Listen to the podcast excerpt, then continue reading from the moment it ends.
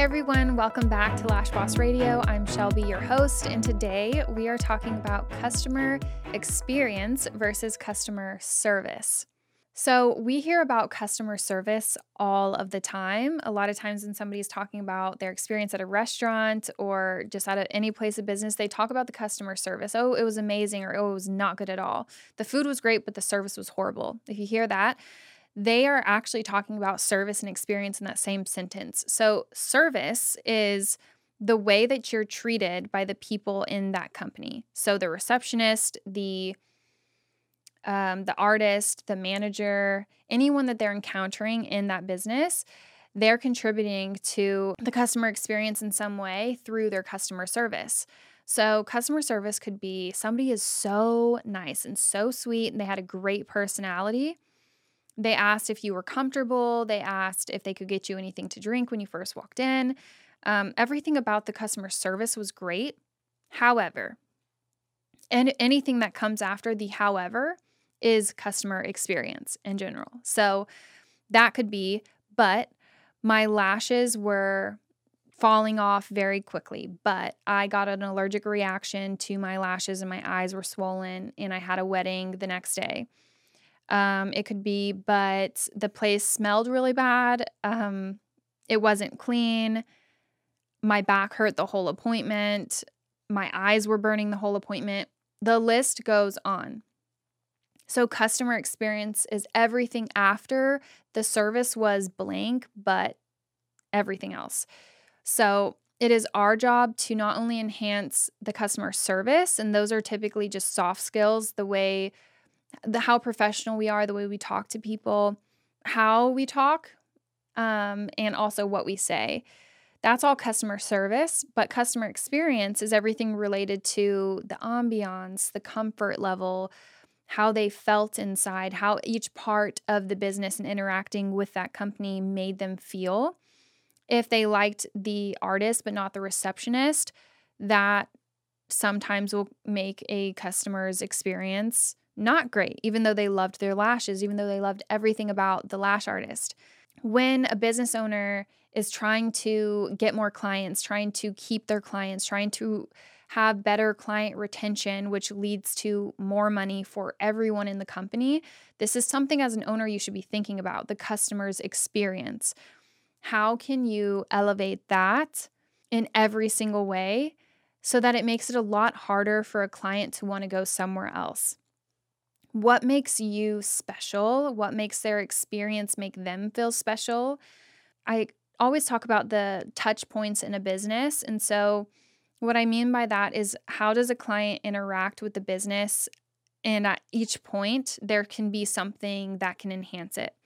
For example, they interact with your business before they've even talked to you because they see you on social media or they hear about you from a friend. So, what is the message that you're sending on your social media? Can they find the information that they need easily on your website? Do they know where you're located just by going to your Instagram? All of those things you can optimize. We see a lot of times people talk about certain things, but if you start looking at everything from like the bigger picture, it's actually quite easy to look at the little things, such as when you see someone talk about what your bio should look like on Instagram, this is part of the customer experience. If we have our name, if we have any, say we are an award winning salon, or you can put the address, how to contact you, how to book, um, DM to book, message to book email to book, call to book, a call of action, who you are, what you do. So if you offer a service but it is not shown anywhere on your website or your social media, then you basically may not even offer that service at all because no one knows about it. If you don't have your location on there, it's they may just keep scrolling because they don't know where you're located. So if they interact with you somehow, make sure that experience has been elevated. So, how can we elevate our social media? How can we elevate our website? Think about things that they want to see when they go to a website. They don't want to see stock photos. They want to see your work. They want to see about you. They want to know the story uh, behind the business. They want to know the prices. Those should not be a secret. They want to know how to book. Can they book online? Should they just call? What are your hours of operation? Where are you located? So all of those things should be on your website, very clear. It shouldn't be um, it shouldn't be um, hard to find. This could also be translated on your social media in various ways. It could be within your captions, it could be on the actual photo, it could be linked somehow in your link tree. If you don't know what link tree is, look into that because you can put a link and it could have a link to a lot of different things. So when you reference the link is in my bio, they click that, they not only see what they're looking for, but they also see other things. Oh, blog on allergic reactions. I'm allergic to lashes. I was looking for someone that has a sensitive glue. Maybe I should read this blog. So things like that. Linktree is awesome. I just want to take a quick second to thank Gloss Genius for sponsoring today's episode. Made for salons and spas, Gloss Genius is the only business management and payments platform that makes it easy to grow revenue and enhance the client experience. From a beautiful online booking site to powerful marketing tools and low payment processing rates, Gloss Genius empowers you to run your full salon in a stylish and smart way while feeling supported at every step. For 50% off for two months, go to glossgenius.com slash sign up and enter LashBoss422. So that is just one touch point. And there are so many things that you can do to enhance those things, and most of those don't even cost anything. Updating your website or updating your social media, totally free. It, you could you could get expensive with that by hiring someone to do those things, um, but a lot of these things we don't need to spend a lot of money for when it comes to enhancing the client experience. I actually recorded an entire episode of free ways that you can enhance a client experience, and I put a lot of examples in there, so make sure to listen to that. Um, but other touch points in the business that you can think about is them entering the building, them getting their actual lashes done, checkout process, what the bathrooms look like when they walk in there. So those are things that you can think about as far as like touch points. Where do they interact with the business and how can we elevate them? I also want to note that the senses are very important when it comes to experience. So sight, smell, touch, etc. All of those you can look at individually and enhance. So how does it smell in here? How does it feel when I'm get, getting the lashes done and, and things like that?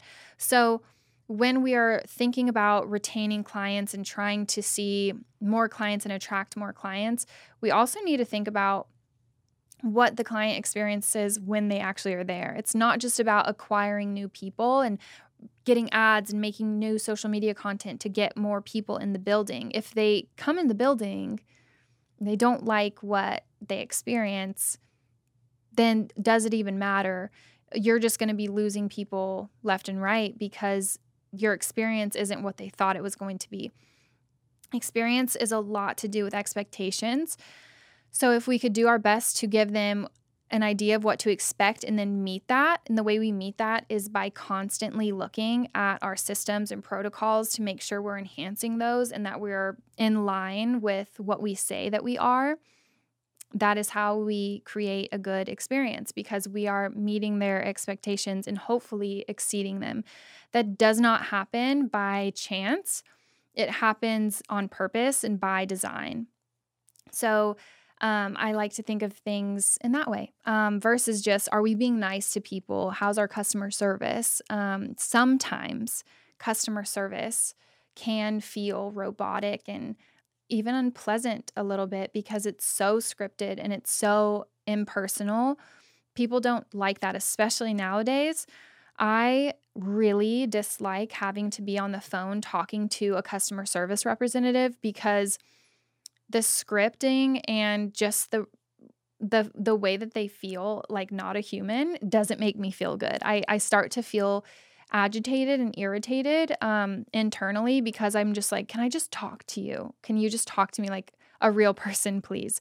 Um, especially if you are having something that you need help with and the person keeps repeating back to you the same script, that doesn't feel great. Versus if you encounter someone on the phone or in person in a business, so let's just say a lash business, say that you're having an issue with something and that person just keeps repeating to you a policy of like their refund policy and they're just stone cold repeating it over and over but somebody's just like oh my gosh that happened? I am so sorry that shouldn't have happened. That's not a typical experience here. Here's how we can fix this. Let's come to a solution. That is so much more valuable because you are prioritizing your relationships with clients over standing your ground of a certain policy that you have. It should be extremely rare that somebody is asking for a refund or a redo of a service, but we're in the service industry.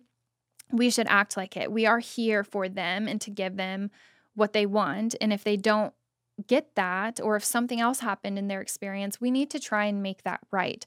This does not mean you are letting people walk over you or that you don't have a backbone or that you don't have boundaries.